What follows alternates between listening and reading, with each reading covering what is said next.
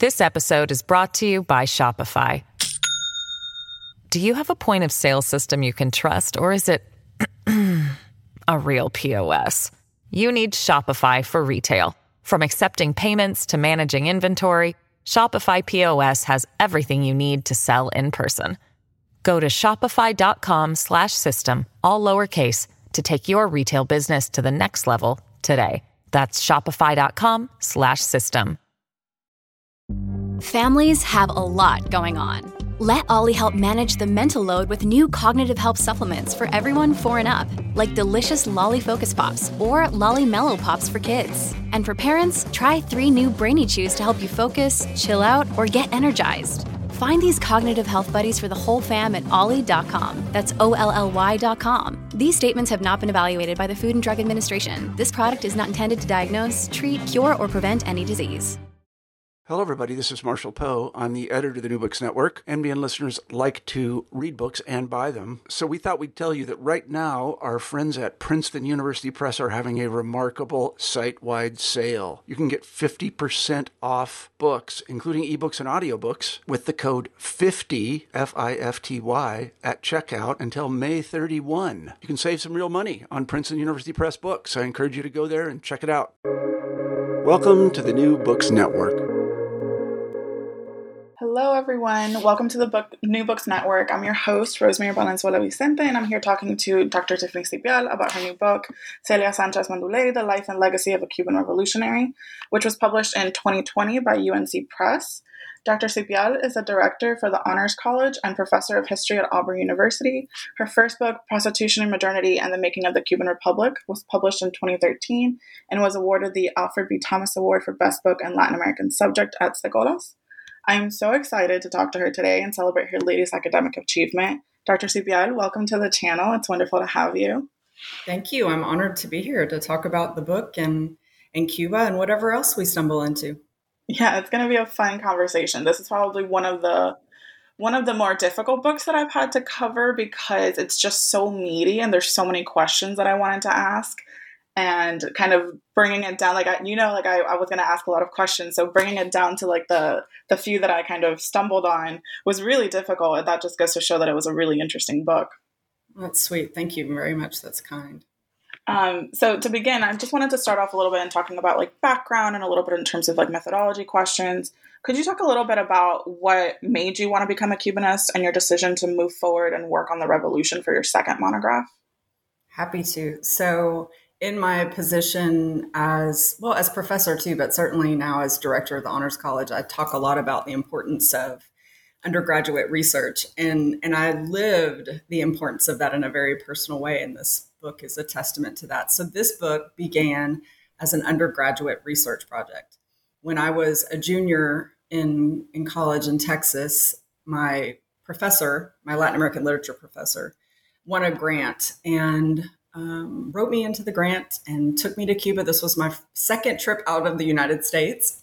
And she said, you know, when she signed me on, when she put me on the grant, she said, I'll take you with me as my research assistant, but you have to work on your own project.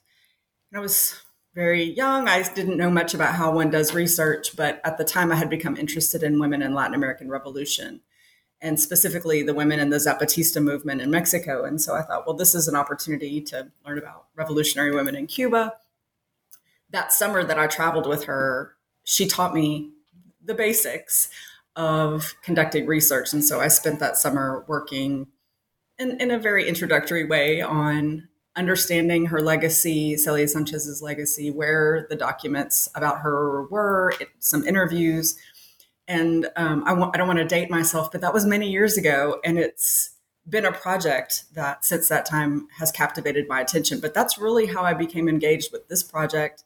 And then that summer, you know, not to sound too Pollyannish, but I just came became fascinated with Cuba and its history and politics, and it stuck. And so I went on to graduate school. This was my master's thesis um, did not pursue this for my dissertation for reasons that I discuss in the book that have a lot to do with just the complications of access to the kinds of sources I wanted and needed um, uh, about Celia at the time. And so I, I wanted I pursued something else. My my first book was my dissertation project, but I I never forgot about the Celia project. I always worked on it. I al- always was gathering information and talking to people. And so when it came time to to consider what my second project would be, it seemed um, obvious. I think that I would would really dedicate the time to making the Celia project um, come to fruition. So it's been a long labor of love, and it's really just so thrilling to see it out in the world now and have the chance, like we're have we have right now, to talk about some of the aspects of her life and, and legacy. Yeah, and I was I was particularly interested and I was really engaged, I think, with the book because of your like notes and kind of like your journey and doing the research i think that kind of shines through really well. And you know like especially in in the earlier chapters like your your trips to havana and going to her house and things like that like those those kinds of um, anecdotes were really interesting to kind of read through as a researcher you know as a budding researcher it was really interesting to kind of read through how you kind of approached it and then the kind of things that you ended up sort of piecing together from her life which was i thought was fantastic can you um can you tell us a little bit about why you decided to pursue biography as a genre of historical study? Because i think in many ways a lot of people could approach this as like a women's history and just talk about multiple women in general.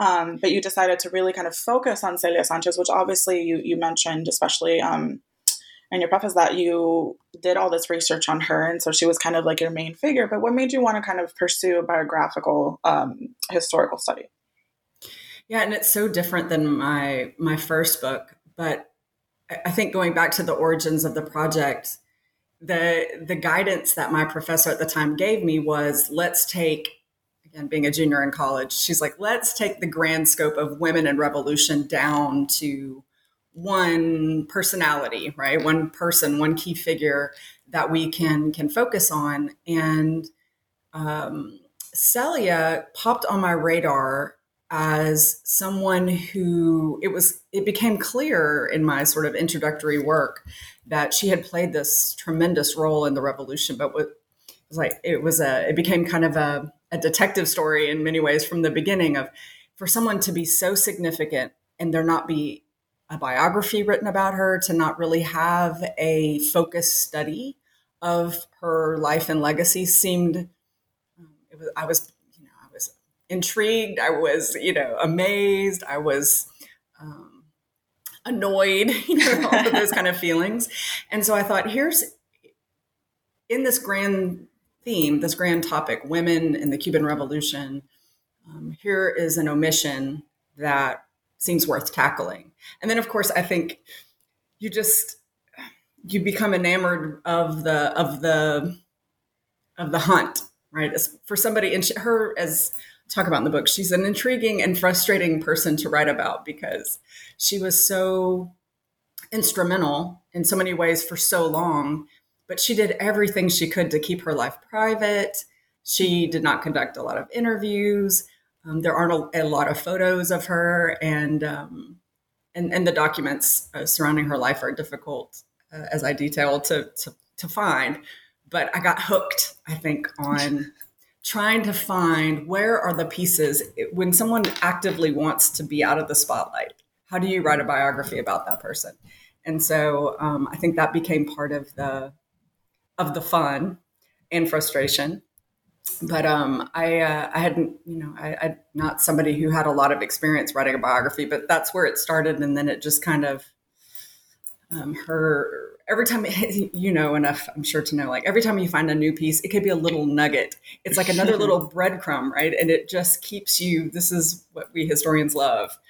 Um, yeah. it keeps you moving forward. It keeps you going well i found one. Let me see what else i can find. And one conversation with someone one interview would lead to two or three more suggestions of people i could talk to. And so again over the course of 20 years um, more and more things started to pile up to where a biography seem possible because just because I wanted to do it didn't mean it would be possible. And believe me, I had many moments where I thought, you know, I'm just not going to be able, or I question whether or not I'd be able to find enough to build a biography. Or in fact, what if what would happen would be that I would write something about, you know, the sort of pantheon, so to speak, of women leaders more broadly within the Cuban Revolution, and she would be one piece.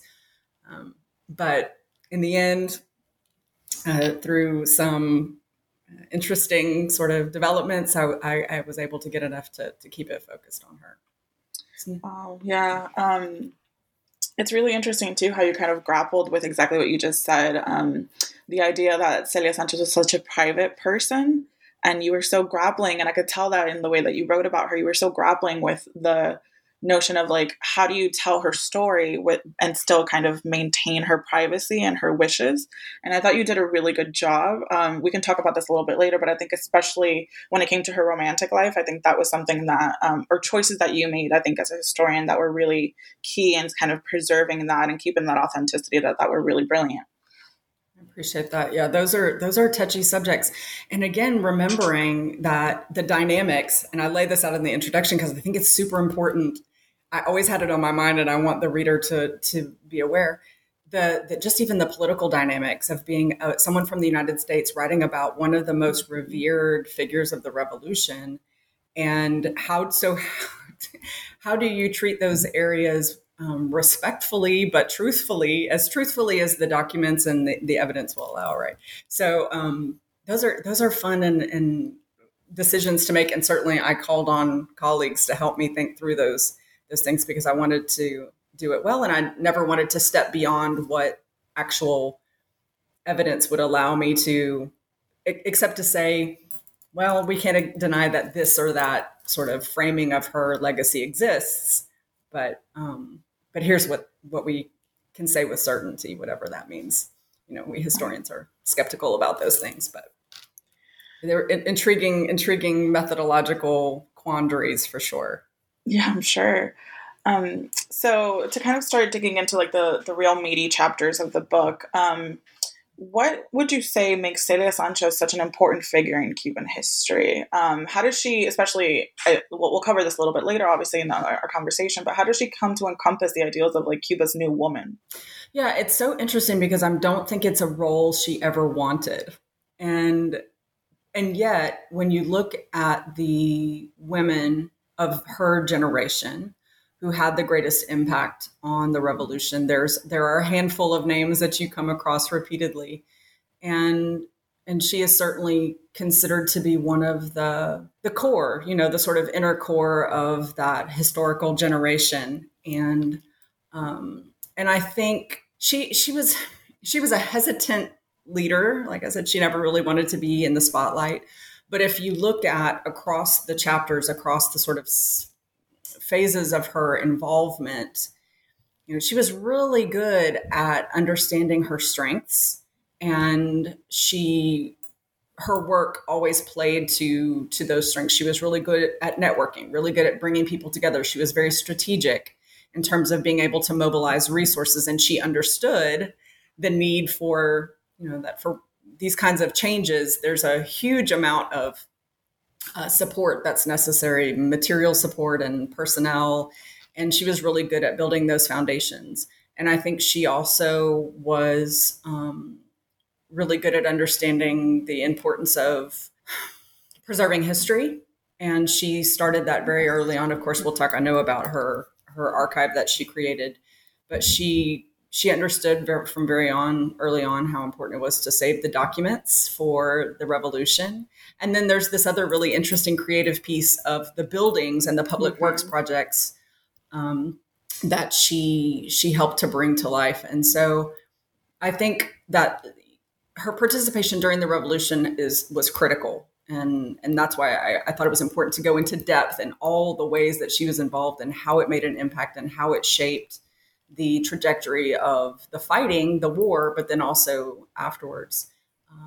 And then, of course, the legacy of the public works projects, this archive that she created, et cetera, I think are just really critical for um, how we understand and learn about the what their goals and methods were during the course of her of her time, her participation in the revolution. And so I think she was very authentic, true to her talents, and I would say, you know, true to her values in terms of what leadership should look like or what she was comfortable with leadership looking like. And um, and I think that's what people that's what people remember her from in how they remember her in Cuba. Yeah, and I think um, the the topic of remembering, I think you, you handle really beautifully, and and I think it's your final chapter where you kind of talk about the different afterlives of Celia Sanchez, and I thought that was a really great way to kind of end her story is not just talking about like you know the events surrounding her death, but also what her life, her legacy really means to Cubans on the island, as well as how it's been used by the government. I thought that was really interesting, and of course, we're going to talk about that a little bit later in the conversation. But to kind of start off with sort of talking about her childhood, which I think, and you mentioned is a part that we don't really know that much about. And I'm sure this part was one of those areas where you had to do a lot of kind of investigative work and kind of piecing things together here and there. So in the first chapter, um, we you, you, kind of like you know bring us back to her um, in the second chapter. I mean, you you bring us back to her childhood home. Can you tell us a little bit about um, what her childhood was like and what her relationship with her family was like?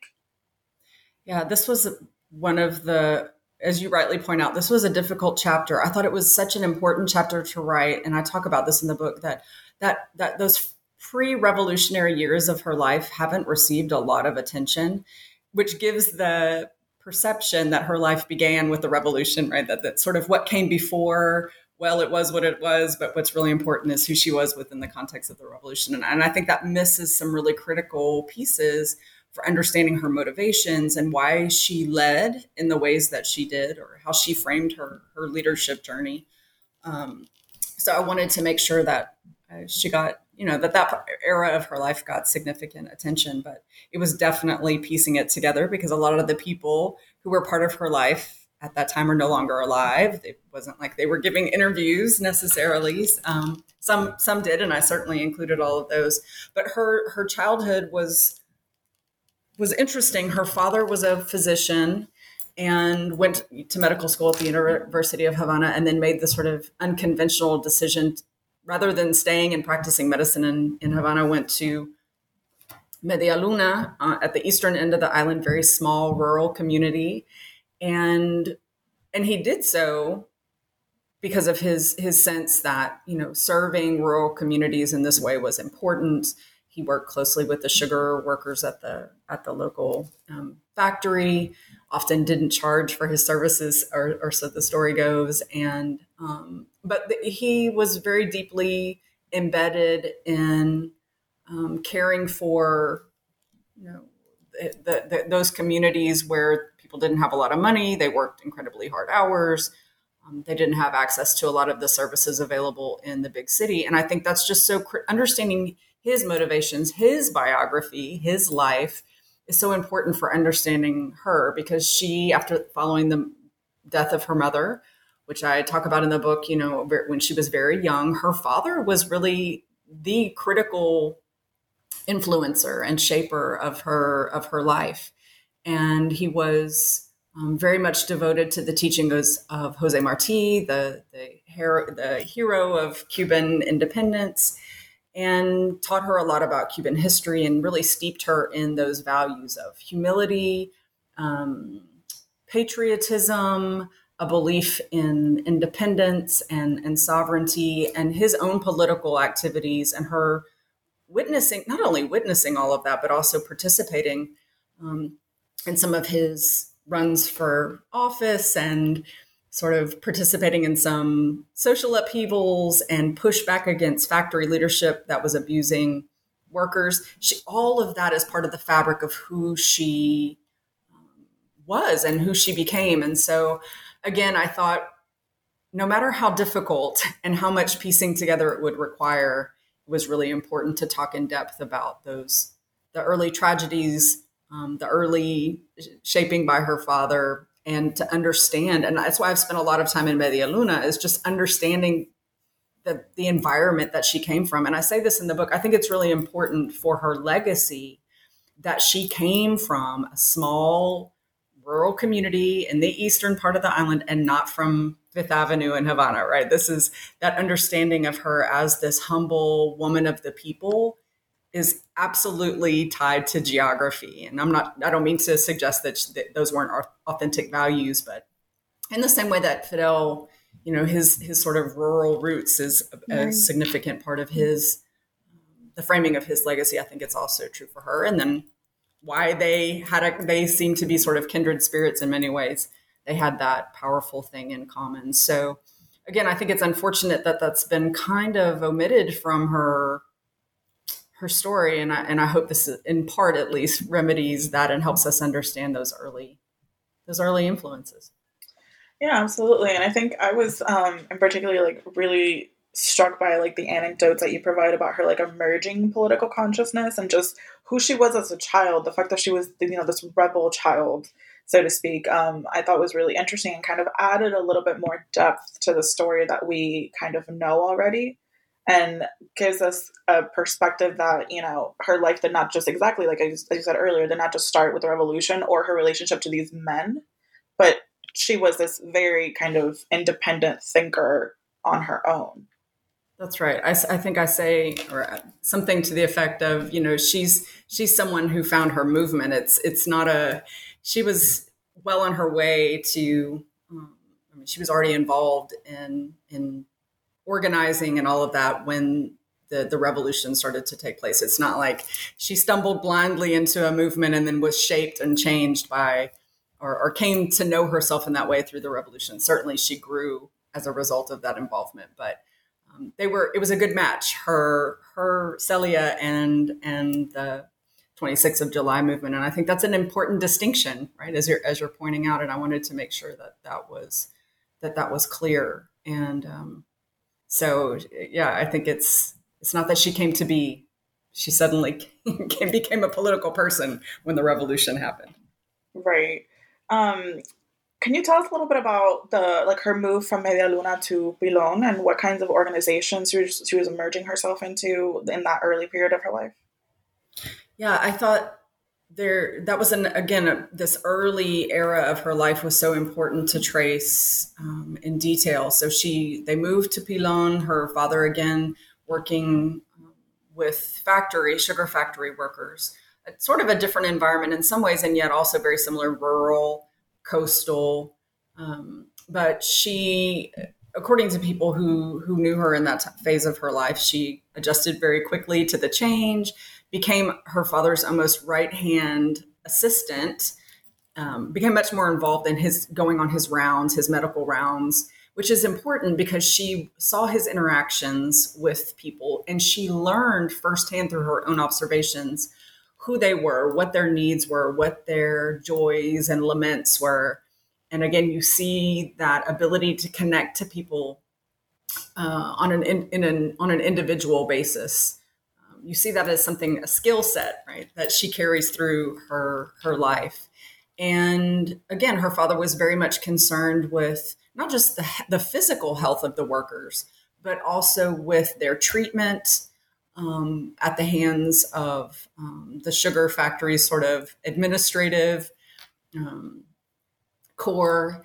And um, and and you see her starting to put these things together. I think in a in a much more sophisticated way, right? The workers, their needs, um, how those needs could be met and needed to be met in a variety of ways. And so, even at this very young age, she starts to become involved in, you know, for example, the one example I, I that people often remember or talk about is is making sure that the workers, the sugar factory workers' children had Christmas gifts. And it's sort of early organizing, but this is where she starts working out okay, here's a need. How do we meet that need? What kind of network of support needs to be put in place to, in order to gather the, what we need? And um, and so it's I wouldn't say it's a laboratory. That sounds a little too clinical, but it's it is her her first steps into trying to you know problem solution and and was actually quite um, adept at it from an early age and and very again grounded in um, this servant kind of, of value system that comes straight through her her father. And so something that as i wouldn't say simple but um, early as the making sure that the children have Christmas presents, you know, moves then into other kinds of, of local support for um, bigger issues. And, and I think, you know, you can kind of start to trace these steps of how did she become someone who could later in life, you know, help bring about these huge public works projects. Well, it, she started early, she started smaller, she sort of cut her teeth and learned her leadership skills and probably, you know, along the way made some mistakes, um, but learned how to lead and how to lead effectively and super organized, very, very organized um, from an early, early stage. But I think that has to do also with the fact that she was in many ways taking care of her father's the home life, right? Her as her older siblings went off and started their lives, she became someone who ran the household because her dad was on call all the time. And so she learned how to multitask. She was really good at it um, and something that she was praised for throughout her life. So I think it's fun to pull back those layers and, and of time, right? And say, who was the young Celia? What did she care about? Um, how did she learn to do the things that she later would do at such a grand scale? And, and then to see, you know, to look at her later public works projects, for example, and think about, huh, of course, that kind of a project would have been interesting to her because it has roots in the kinds of things she was doing with her her father earlier in life. And so tracing those threads is really fun. And it makes a person make more sense to you, right? Than sort of dropping in on the story of this fully formed yeah. revolutionary heroine um, who, you know, that's kind of been, that's sort of the depiction is you know, not many pictures of her when she was younger, not many stories from when she was younger. Here she is in her fatigues in the Sierra Maestra, and that's right. where the story begins. Someone who just kind of emerged on the scene and you don't know anything really about them. Yeah. Yeah. And just came fully, fully ready. prepared and ready, yeah. you know, and it's who of us in, in our, I mean, that just doesn't add up for human right, experience. A born revolutionary. Right? Yeah, yeah. yeah. I so. thought it was um I thought it was really interesting in chapter three, especially that moment. And again, like your your build up, I think, is really um, engaging for, for any of the readers because that moment in chapter three where you kind of talk about how Celia was at the funeral for Eduardo Chivas and so was Fidel, but they had this moment where they were both in the same place, but they never talked to each other. They weren't in contact. They didn't know each other really until much later. But you kind of tease us a little bit because obviously that's a relationship that, that will become very important later down the line. But can you tell us a little bit about um, just the context, I think, around mm-hmm. that funeral? Like who Eduardo Chivas was, who he's obviously a figure who I think in the last couple of years in particular within the scholarship has gained a lot more attention, um, but is still not really widely known. Um, so can you tell us a little bit about like who he was and, you know, obviously and his relationship to the Orthodox Party and the political context at the time and why Celia was present there or even Fidel, for example? I, I think that I love that moment, and it was it wasn't something I realized until you know you sort of start tracing. You're putting stories side by side. Okay, where was Fidel at this time? Where was Celia at this time? Who was where? You know, you're kind of putting their their chronology side by side, and you realize, oh wow, okay, so this was likely the first time that Fidel and Celia were at the same place at the same time. Didn't, of course, meet or anything, but I think it was important to note that because we see again back to what we were just talking about she was already involved and already they, they sort of overlap in this moment but they were both they were walking almost side by side right? They, in, in, in many ways. They just hadn't quite had the, the the the intersection hadn't happened yet. And it happened in that moment unbeknownst to the two of them the kind of influence that they would eventually have in the in the collaborations.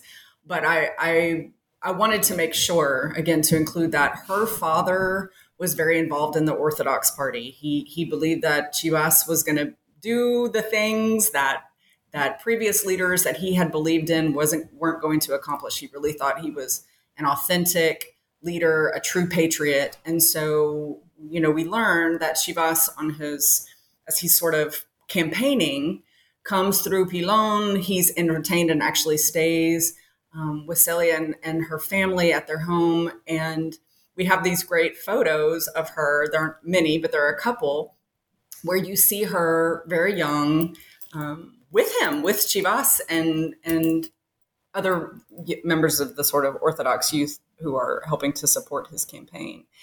Um, and uh, you know, there are stories from family members. They've told me I think that was one of her first. They would say I think that was one of her first big crushes, right? Like that Chivas for her was um, larger than life, and certainly imagine the influence this national political figure is staying in your home, and so you're getting to have this contact with him and understanding his vision and motivation in a really personal way.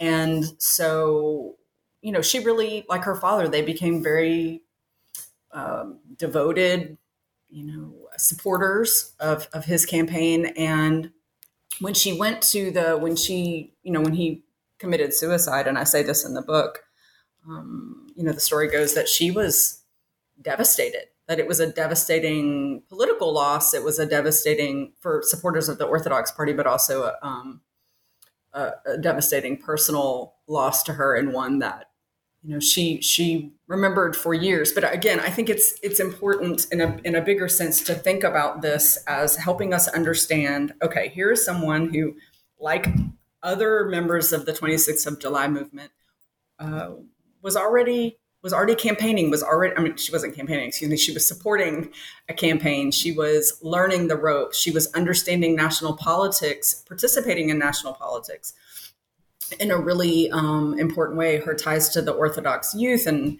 pictures of her, you know, at at a dinner table with, you know, the the a group of young people who had been out sort of campaigning for for Chivas. I think tell us so much about her preparation for the role that she would assume um, when she becomes an official member of the 26th of July movement. And this is also how the 26th of July movement learns about her right? Because the other question is, well, how'd they find her? you know, how did she connect to them? And though the the connection to Fidel didn't happen at the at the funeral, she was on, you know, she was on the radar of several of the key leaders as somebody who, especially in that particular region, was well connected, had political political sort of organizing experience, who came from. Um, political stock in the sense of you know having a father who had campaigned and um, you know was a very vocal um, he, he, politically very vocal right he i mentioned several of his own writings and um, and such so she she she was on people's radar and then sort of connects to the 26th of july a little bit down the road but i think that's an important chapter for understanding how she becomes who she is and and the values that that shaped her and and the the just experience the real hands-on experience with with national politics. This episode is brought to you by shopify. Do you have a point of sale system you can trust or is it a real pos you need shopify for retail from accepting payments to managing inventory Shopify POS has everything you need to sell in person. Go to shopify.com/system all lowercase to take your retail business to the next level today. That's shopify.com/system. Yeah, can you talk, can you elaborate a little bit more about what her early involvement with the rebels after the attack on Moncada was like, um, and how she really got involved and kind of grew within the movement itself?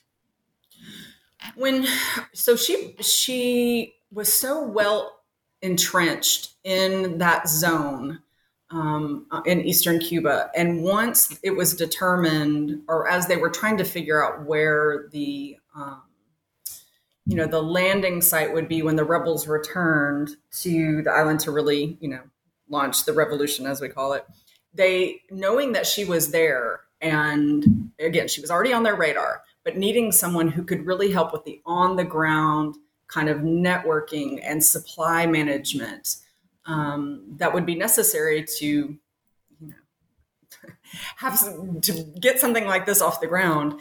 Um, she really became an important person there. And again i mean she was ready. She was ready to take on something like that. I don't think just anybody you could just go to anybody and say okay we're going to affect a, a landing of the revolutionary troops here on this beach and yeah so we need to you need to make that happen for us. She she was ready and not to say there weren't challenges in terms of getting the supplies and the guns and all that but she she understood the terrain. She understood the people that lived in that zone. They trusted her. So when she went to them to say listen i need you to have a jeep ready here at this location or i need you to help me get this money or weapons or whatever these are people who um, felt connected to her and trusted her, trusted her father. And um, and so again, I think those interpersonal connections just can't be. Um, you, you know, we have to we have to understand their importance to understand her effectiveness in that in that phase. And again, she was very strategic. She was very organized. Very organized she yeah. had the ability to see the big picture and um, and so I think she brought all those skills to bear in a in a big way in that in that particular moment. So that's helping with the landing really brought her in, and then of course it just a sort of trace almost month by month from there how her role changes, but um, and increases, and how the trust that Fidel will place in her increases over time. But she she was definitely exactly the right person in exactly the right place at exactly the right moment. Right. And then they were smart enough to realize that.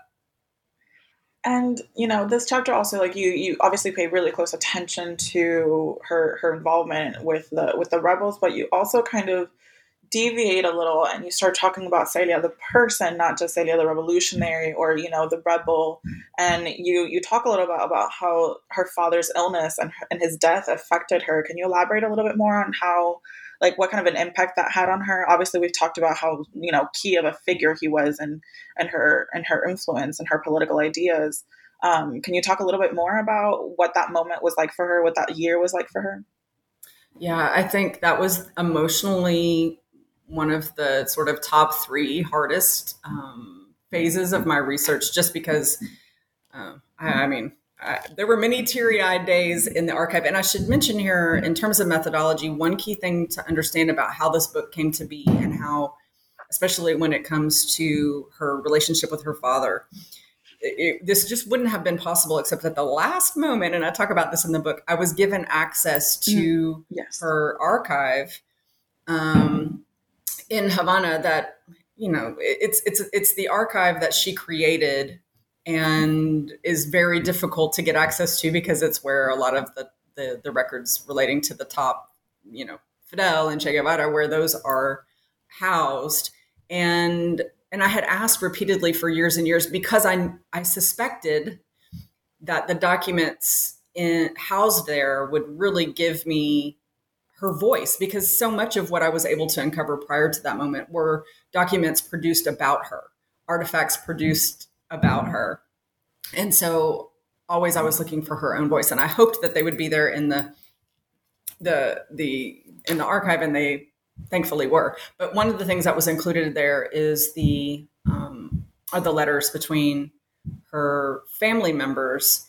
And so I was able to really hear in an intimate way her love for her family, her calling on them for support. Her her siblings were critical, also critical players in helping her organize these supply chains, these supply networks, and in many cases, actually going and buying the supplies and risk and at great risk and making sure that they got to where she needed to be or needed them to be. But I I read the letters between her and her father, and and I'd always known that they were very close, but it's not really until you read someone's letters that you really understand the way that they interacted and the way that they felt about each other. And she showed a vulnerability with him that, at least in terms of recorded history, you don't see much. And with her siblings too, but I think it was very special with her dad. A vulnerability that comes from deep trust and deep understanding, right? She could she could tell him things about what she was experiencing and what she was feeling in great detail um, in a way that she felt she felt safe doing. But reading the letters where he was getting sick, um, and and and then of course after he passed away, and but she realized, and this was the one that really got me was when she she realized I'm not going to see my father again because I can't because I've made a life choice to participate in this revolution, and it is going to require that I, you know, I can't I can't attend to my personal life in the ways that I would want. But what was so touching is she said, "But I know you understand this, Dad, because yeah. you you were similarly politically um, devoted, and you understand the cause, and you and I have always had that in common. We understand that about each other, and so the fact that I can can't be there, I know you understand, and and." She struggled with it after he died. There are a few letters to her siblings where you can see her there's that regret, you know, because you it's so painful. I mean, it's just so painful. You're you're what right? I think that's just normal. But she knew if she went to visit him, she put herself at great risk, the movement at great risk, her potentially her father at risk. And so she decided to stay away. She didn't attend his funeral, um, which was probably a good choice. There were um, government officials there waiting, hoping to catch her Um, but instead, she sent the movement sent flowers to the to the funeral. But again, I, I those were hard chapters. Those were hard pieces to write, just because of they were just emotionally taxing, but also beautiful. You know, just beautiful in the sense of the father daughter relationship and how important it was to her and and that they truly did understand each other at a deep level not just as father and daughter but i think uh, maybe putting it in their terminology as true cuban patriots i think that they they saw each other that way and he was proud of of her the joke was always that when he was in the hospital in havana he said jokingly I, I, never knew that someday I'd be known as Celia Sanchez's father, right? Because he had always been the kind of quote unquote famous one or well known, right, well respected. Mm-hmm. Yeah. And so the tables had turned, but he said it with all love and, and admiration. And so it was it was a difficult but beautiful part of, of her of her story. And I think her public works projects are a testament to and and sort of um, crafted in remembrance of her father. I mean, I see her father's influence all over all of them. Yeah, absolutely. And the in the next chapter, um, you move us very geographically. You move the reader kind of away from, you know, Celia's childhood homes and the mountains of the Sierra, and you kind of center us into her apartment in Vedado in Havana, right after the triumph of the revolution, where she kind of takes not she doesn't have like this kind of like battle role anymore. Now she takes on the role of like, you know, a high ranking position, a political position. Can you talk a little bit more about what that time was like for her, what that transition was like for her? Yeah, I think it's interesting, uh, precisely as you said, the, the geographic move that comes for so many of them. Right? It's not just a different phase of the revolution, it's a different phase of her life. She moves from the, the world that she had always um, lived in and been so entrenched in, and not to say she didn't go back to, to visit, but she never you know lived in that in the eastern part of the island again and so here she is small town girl quote unquote moving to havana to this very um you know centrally located i wouldn't say swanky uh, apartment but a, a nice apartment. And you know her apartment becomes a hub of a lot of a lot of activity. I talk about the various people who pass through there and and um people sort of shorthand referred to it as you know the as a place where conversations important conversations often happen. And where certainly fidel was was um, in and out. I, I talked to celia's nephew who kind of grew up in that apartment and said that you know it was an interesting revolving door of of important political figures cuban and otherwise who came through there. And um, and it was it was more than just an apartment. It was a it was an office. It was it was kind of a, a political hub for for the government, and um, and I think in terms of the transition from the war to then this administrative role, I have to imagine that as with all transitions, it was a difficult one. It was a challenging one, but again, thinking about where her comfort zone is and where her real strengths are, you know, I think I envision her sort of setting up shop in Havana, getting everything settled pretty quickly because she was, you know, very organized, and then getting to work and and um, and probably not really ever stopping to in truth she's definitely working the whole time but setting up shop and getting to work and being really in one of her strongest phases i think because then of course she she the titles help of course and the access helps. But I think she had learned a lot. She had come into her own. She understood her strengths. She had the networks established to get things done. And, and it helped that Fidel, by that point, um, trusted her and gave her a lot of autonomy. I mean, everyone always asks me, how did she do so much? And she died in 1980. It seems like she must have lived much longer than that to have done all that she did. And I, and I think she was just incredibly efficient. She was very good at knowing who to call to get what thing accomplished, which is a, which is a real skill, and and getting the resources mobilized quickly. And then you know there wasn't a lot of red tape because from all accounts, Fidel just trusted her and was you know she could sort of present an idea, and he was like, okay, sounds good, you know. I, I, I, I trust you, make it happen. And so her the pace that she could move at as a result, I think was was phenomenal, and that's how we can explain that at the time of her death, there, you know, Havana and other places are just really dotted with these material, you know, sort of um, this material evidence of her vision and contribution. I found it really interesting, especially like during this this phase, like her devotion, as we talked about a little bit before, like to public works and creating a living archive of the revolution and one like just her from a personal standpoint, her understanding of history and the meaning behind needing to do these types of works is just so fascinating to me. Um, and I'd like to know like what your thoughts are. Can you tell us a little bit more about what kinds of works she did and what you kind of cover in the book in terms of like um, her real contribution to the revolution and the memory of the revolution in that way? I think that the the archive is the number one contribution, and there were so many public works projects. I mean, of the ones that probably non-historians or non-academics know best that Coppelia Ice Cream Park, of course, right. is a is a institution yeah. in Havana. But and and and that was a passion project too. Again, thinking about how much she go back to Christmas toys for kids, right? I mean, she really understood the the need for spaces for community support and and coming together and um, social spaces, right? She understood the social space, the importance of social spaces to building community, building um, camaraderie, and that kind of a thing. And so um, I think that that was that's probably her best known one, but I think the archive is the most interesting and from my perspective, the, the, the most important.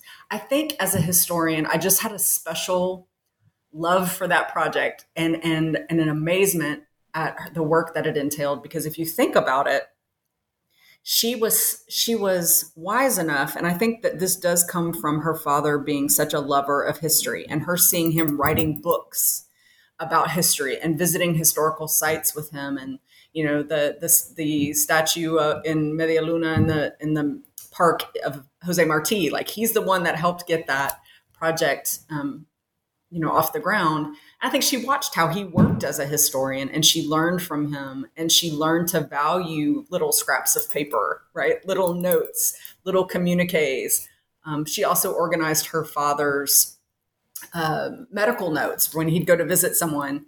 You know, she would she would organize those notes, and we see her keeping similar notes in during her career. But you know, things that other people might discard as unimportant, she saw the value in, and she, you know, kept and recopied thousands of those pieces of paper. And she would ask people you know hey get me all your stuff. And this is while the war is happening. This isn't later. In it happened later as well. But in the moment right to have that awareness that what we are living is a historical moment that's going to matter for generations to come and we're going to need to be able to tell this story accurately. Such a historian's mentality. I just love it. And um, you know, so she had these famous bags, and these bags are now like almost like relics. These leather bags that she would carry all these dispatches and communications in. And then the phenomenal work of running parallel to the other things she was doing post revolution, organizing thousands of pieces of paper and and and sort of laying them all out in this chronological fashion making sense of them you can see on some of them where she has um, corrected dates or added dates. And you can see her puzzling through like a gigantic puzzle. This happened first. This person wrote this, putting things together and sort of mentally organizing the archive. And then, of course, it becomes an actual institution. And to get the, the institutional support to have all of that um, set up and preserved in proper conditions to make sure that they, things wouldn't just disintegrate and it was a you know it was a multi-year project but now once i could really appreciate it once i was able to get access to it and see the work that she had done and how much information was there. And to think that if she hadn't done those things would we be able to tell these stories in the detail um, that we're able to? And so i think you know in the list of all the public works projects that i that i mentioned and some are very you know very um, fancier perhaps um, and and you see them on TV more often. This is that's the one I think that was closest to her heart, closest again to the kinds of things that she and her father valued, and then so important for us to be able to to know day by day how did they do that thing? like how did these young people um, pull together this this revolution and um, and it was just it was just fascinating work. I feel so fortunate that it worked that I was able um, to to visit it and really see the vision the vision behind um, that dream of hers. And so, and it comes out beautifully on the page as well. Yeah.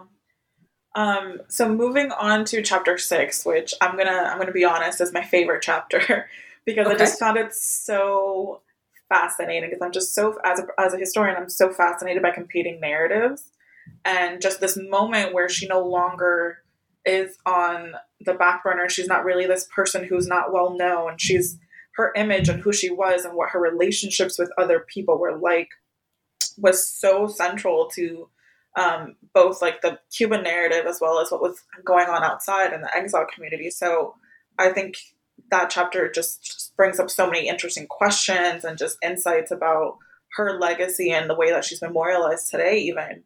Can you tell us a little bit about what some of these narratives were that were being thrown around about her in the US and um, what the kind of battle that was being waged over her image was like? And obviously, a little bit about her growing relationship with Fidel. We've obviously talked a little bit about um, how it was kind of like a budding relationship, but really what her relationship was like and the kind and how that influenced the kinds of narratives that were coming out. Yeah, that chapter was fun to write. I um, it started from a question that that chapter was about answering the question for myself because I'd heard it so many times. No one talked about Celia in the United States, right? That was the narrative. Like nobody really even knew who she was. And I thought we're taught to question a thing right before it's a thing, and and I realized, oh my goodness, you know what?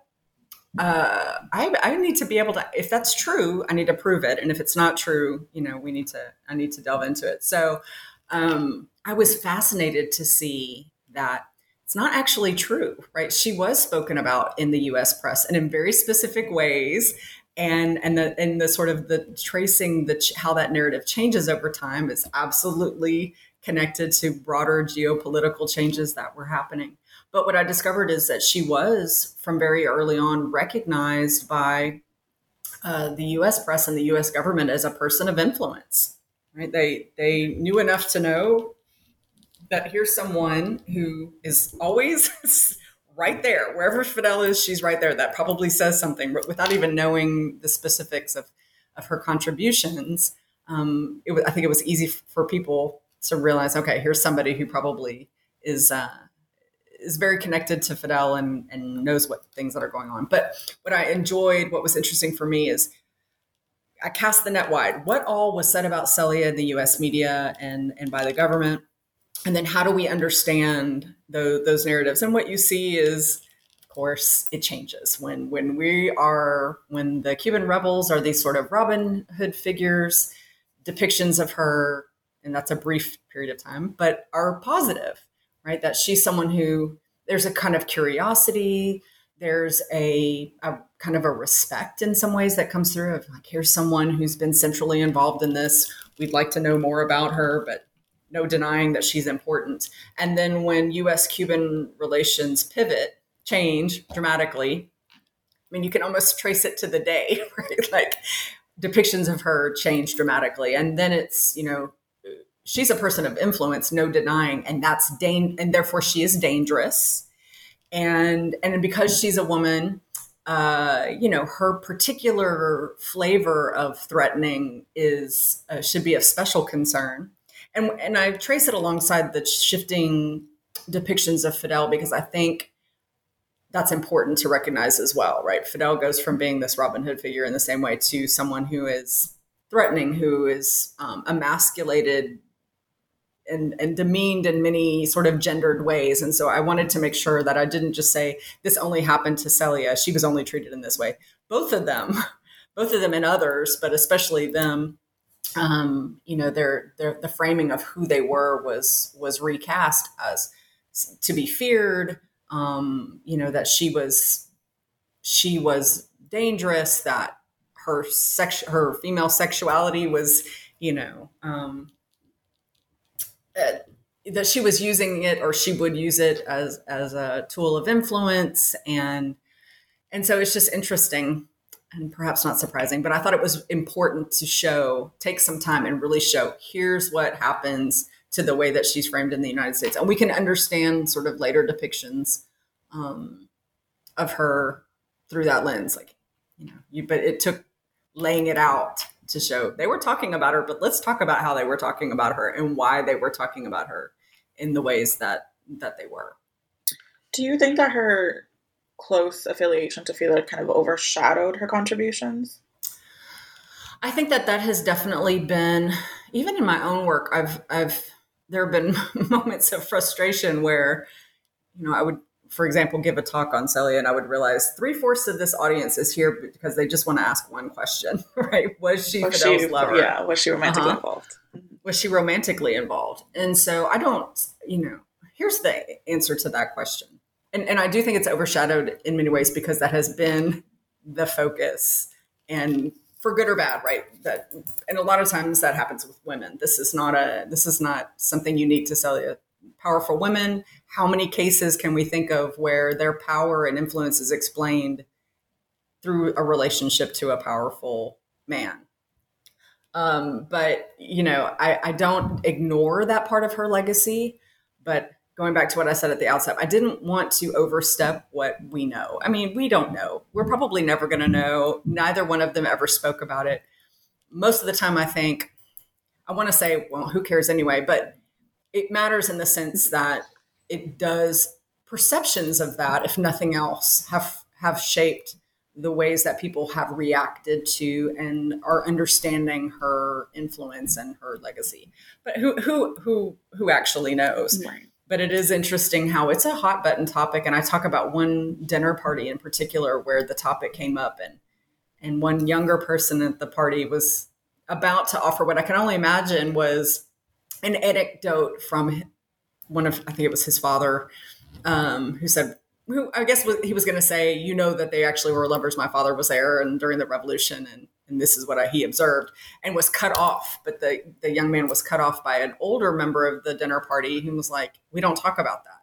So again, you can't say it doesn't matter because it does, but it has. Um, I did. I, I wanted to be clear in the book that there are other ways actually of framing how their closeness that why do why do we always jump to that conclusion where if two men work side by side in a collaborative collaborative relationship for decades in most cases right they're considered well they're war buddies right they they fought in a war together they of course they were close but if it's a it's you know in a case of a woman and a man uh, right it forces know, like, the well, the reader to to you know tackle their own assumptions and, and figure out right. why they surely they the must have been sleeping yeah. together right? yeah surely like, that's the only thing were. that makes sense yeah that's the only that of course of course and you think really of course i don't know is it of course so i wanted to tease that and and like you said sort of challenge the reader to at least think about other framings recognizing who who knows i don't i don't know that we're ever going to know the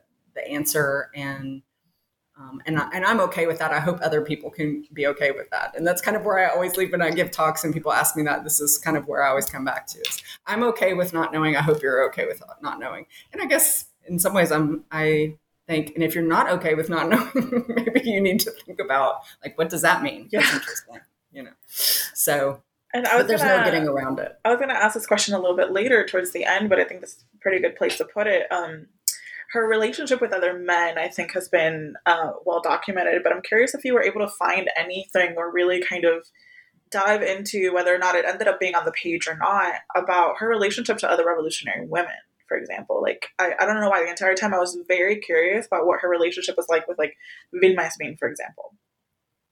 She, um, there isn't a lot documented about that. Now, I have anecdotal, because I, I wondered that as well. I wondered about her uh, certainly we know that she had relationships with women who fought in the revolution um, and you know the mariana grajales brigade she was involved in that she and Haydée Santamaría clearly formed a really close relationship and and you know margaret randall who's written a great biography of her also reinforced that message that though, of of the revolutionary women leaders they were two who were were closest and had a great understanding and affinity for one another.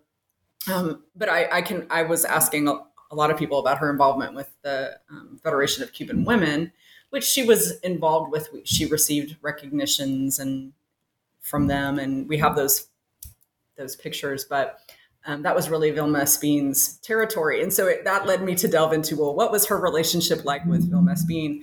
And again, this is from not documented, but from family members and and um, colleagues that they did not get along particularly well, and it might have been a personality difference. Um, you know, I, I, give some other possible. There are other stories about Vilma being true or not that don't always necessarily point paint her in the, um, you know, in the in the best light.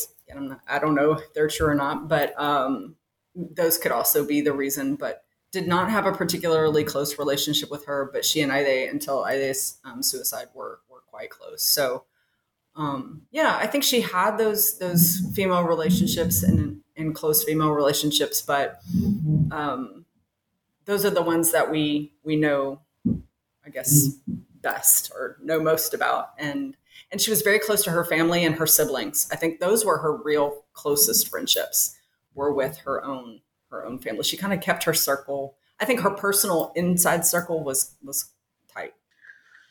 Yeah, absolutely. That makes sense, and I I, I can tell that you, you, obviously in the book you mentioned that Vilma really was just kind of in her own sort of element, uh, very separate from Celia, but her relationship with um.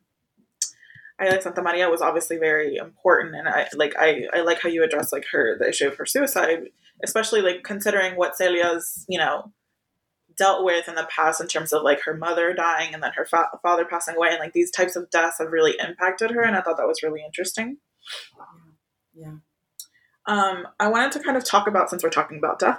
I wanted to kind of talk about um, chapter seven, which really just kind of covers, you know, um, that moment in, in, 1980 when when when Celia passed away. Can you talk a little bit about like what the context was like, what happened, and um, and what way she was sort of remembered in popular memory?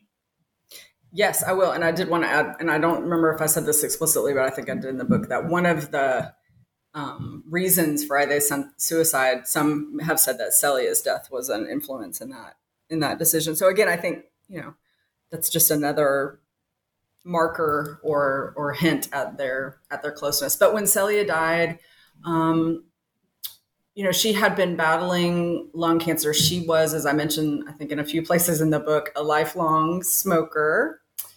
Uh, she got chastised a lot by not taking care of herself. She was someone I think who burnt the candle at both ends. Probably, you know, she was always very thin and um, didn't eat a lot, drink a lot of coffee, smoked a lot. You know? Right. so that caught up with her. She was sick for a while before she died, but as often happened at that time, it, you know, you didn't really talk about it or is passed off as something else if if it was mentioned that she was ill and then there was this whole framing it as a fungus and you know you didn't talk about the c word. So um, even people close to her didn't necessarily know exactly what was going on. And plus she was not someone to put her problems as i understand it to put her problems on others. She was a kind of suffer in silence keep it moving kind of person. And um and yet she you know in the end the the lung cancer that was a family problem. You know, she had several members of her family die from lung cancer, so there was definitely a vulnerability there, I think, as well. But yeah, when she passed, the I talk a lot about the funeral because you know if we look for moments of where we can understand someone's importance, legacy, what what have you, I think seeing how they structured. Now she designed a lot of her funeral. I was I thought it was important to say that because again, I think yeah. it till the end she's an organizer right she is all about the details so she had planned a lot of that um, probably to unburden other people as much as as to you know want things her way yeah i was gonna say knowing what you've what you kind of have told us mm-hmm. and like the mm-hmm. story you've made about her um it's it, it, would be logical for her to be like okay i don't want anything too ostentatious obviously or too you know yeah. crazy elaborate because that just fell right within the wheelhouse of who she was Yeah, and so I again, and because she knew for a, a long time that she was sick, I you know she wanted to make sure that she, um, I think, to have those things planned. And um, but yeah, I mean the the with with with rallies and public events like that, I do think in the Cuban case it's important and elsewhere to think about you know the, the sort of performative components of something like that. You know, that this became a moment to certainly recognize her life and her contributions and a lot of the speeches and poems and things that I detail um, in that chapter were about recognizing her contributions. But it's also a really critical moment in the Cuban Revolution. If you think about 1980, we're still in that kind of, there's still a kind of a euphoria about how the promises of the, the early promises of the revolution in terms of um, sort of redistribution and education and health um, you know sovereignty there was still a kind of le- there was still a, not kind of there was still a legitimacy. Certainly we see that shift after 1991 but late 70s 1980 you're also starting to see some cracks and some questions about the fulfillment the ways that the revolution was or wasn't fulfilling the great the great promises. And worker absenteeism especially there was concerns about women and worker absenteeism start to sort of really bubble up.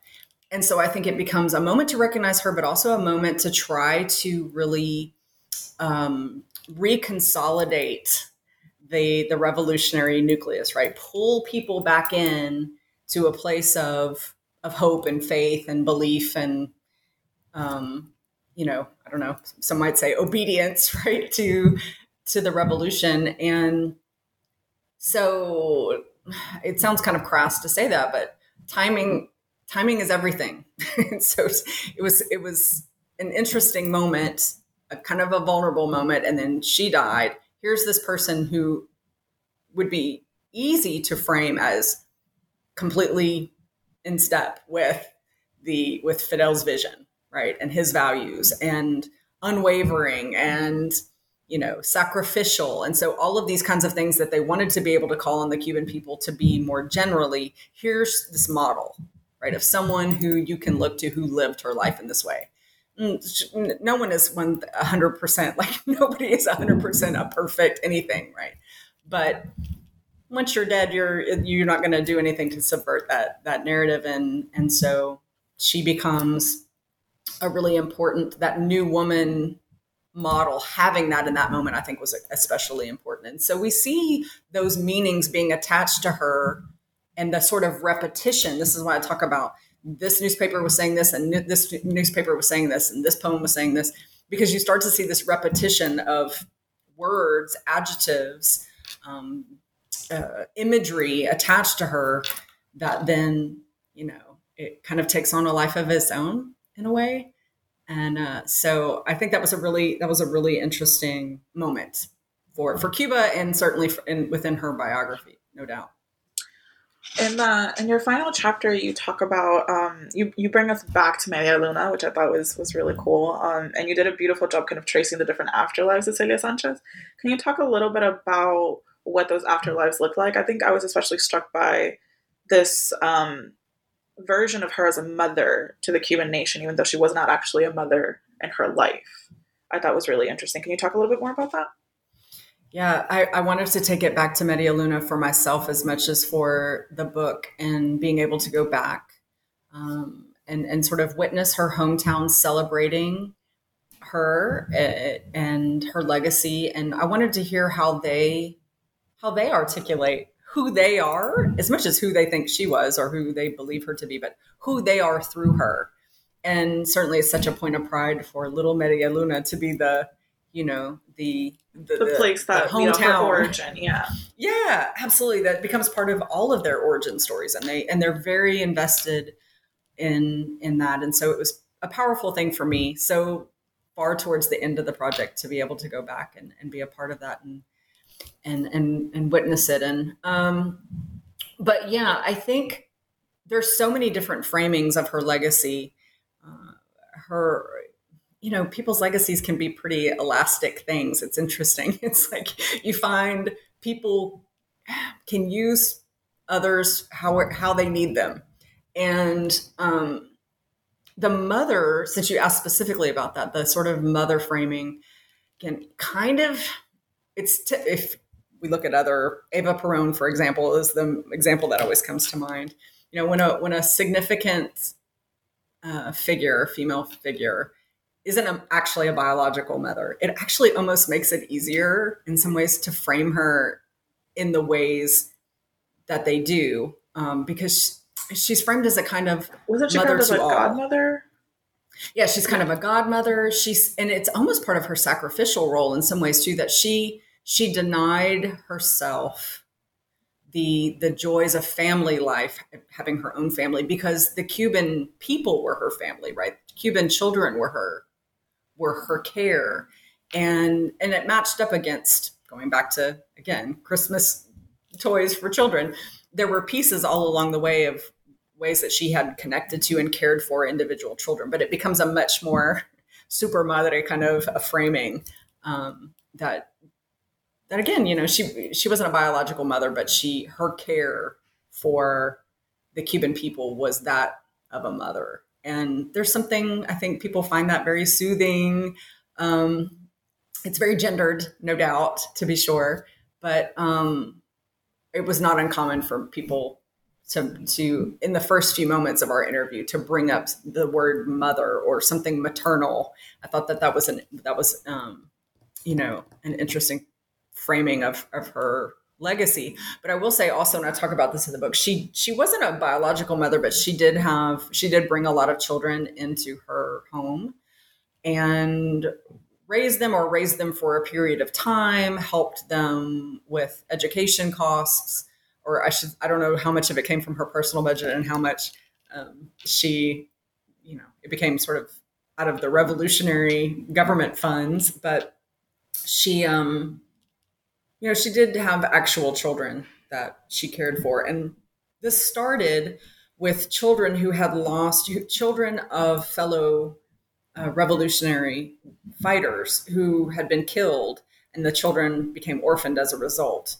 And she starts sort of started taking taking them in, and so um, there were there were several of those important relationships in her life as well. So not biological, but certainly played that role for for some individual women and then framed in that in that way. But it helps again if you're thinking about the, the state wanting to use her legacy as a way to mobilize people to aspire to this perfect revolutionary status right? Unblemished unquestioning unwavering.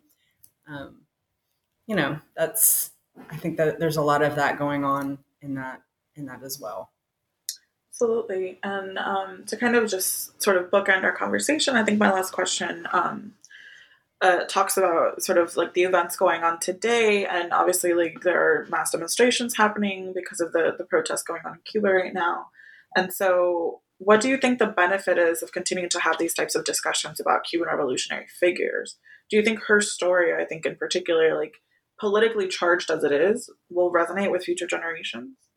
That remains to be seen, and I grappled with that in the last chapter. And of course, I wrote that prior to the um, all that's happening right now.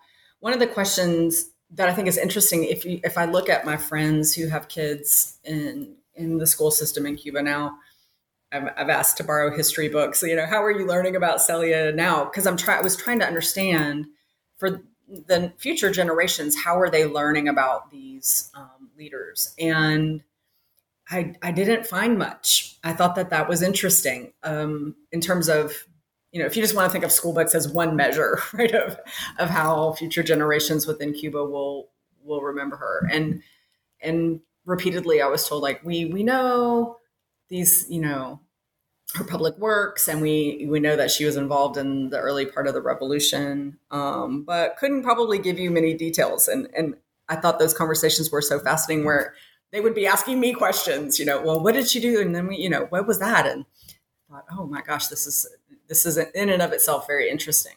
But um, because her, I, one of the things I mentioned that I think is interesting about the circulation of someone's story, and setting aside biographies, but other, you know, she's got a coin, there are stamps, there are there's other sort of memorabilia attached to her memory that now circulates on eBay. you know, you can find it on the internet.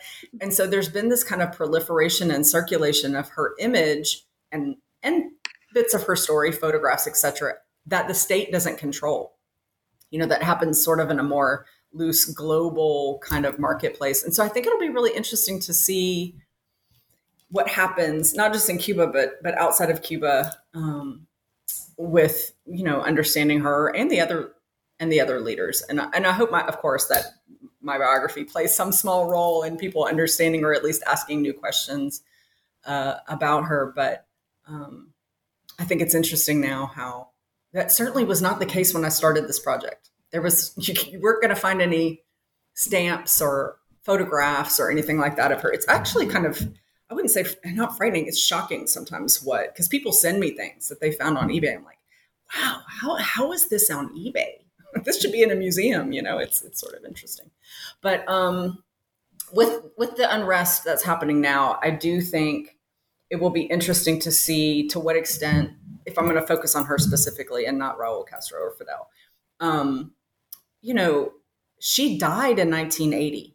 So there's my sense is that, and this is, I don't want to universalize, that she is part of an era that, that again was kind of, there was still a euphoria. there was some legitimacy, I'm putting that in quotes, but um, the sense that she was part of the revolution when it was still making good on many of the promises that were made by the revolutionary government. Not perfect, unblemished, what have you, but that you know she wasn't part of the 19 post 1991 right. Cuban Revolution. And so I don't know to what extent she would be held she will be held she'll be thrown in in the same way with the critiques of um, leaders who lived in the post 1991 phase. My fear, I mean, my fear is that she won't be mentioned at all, right? right. That, that, she's going to kind of, huh, w- w- what will people remember? How, even if you go to the Museum of the Revolution or some of those um, institutions, you know, there's maybe one or two photographs of her. There are museums yeah, dedicated to her. Mm-hmm. Yeah, and Media Luna, two, those two homes are small, you know, museums but if you go, anyone who's been there, you know that it's like no, not much, not much there, not much in the school books. Certainly not on any, um, you know, billboards or anything like that. So I don't know. It's it'll be interesting to see as they're sort of reckoning this reckoning process that's happening, what, where she'll where she will figure in with that. I don't know. Fascinating. I'll have to write a follow up piece. At some point, I'll revisit and see where are we now um, with wherever the Cuban Revolution is, what will happen to how people talk about or remember um, those the leaders who passed before before 1991. Haydée Santamaría um, being another another case, right?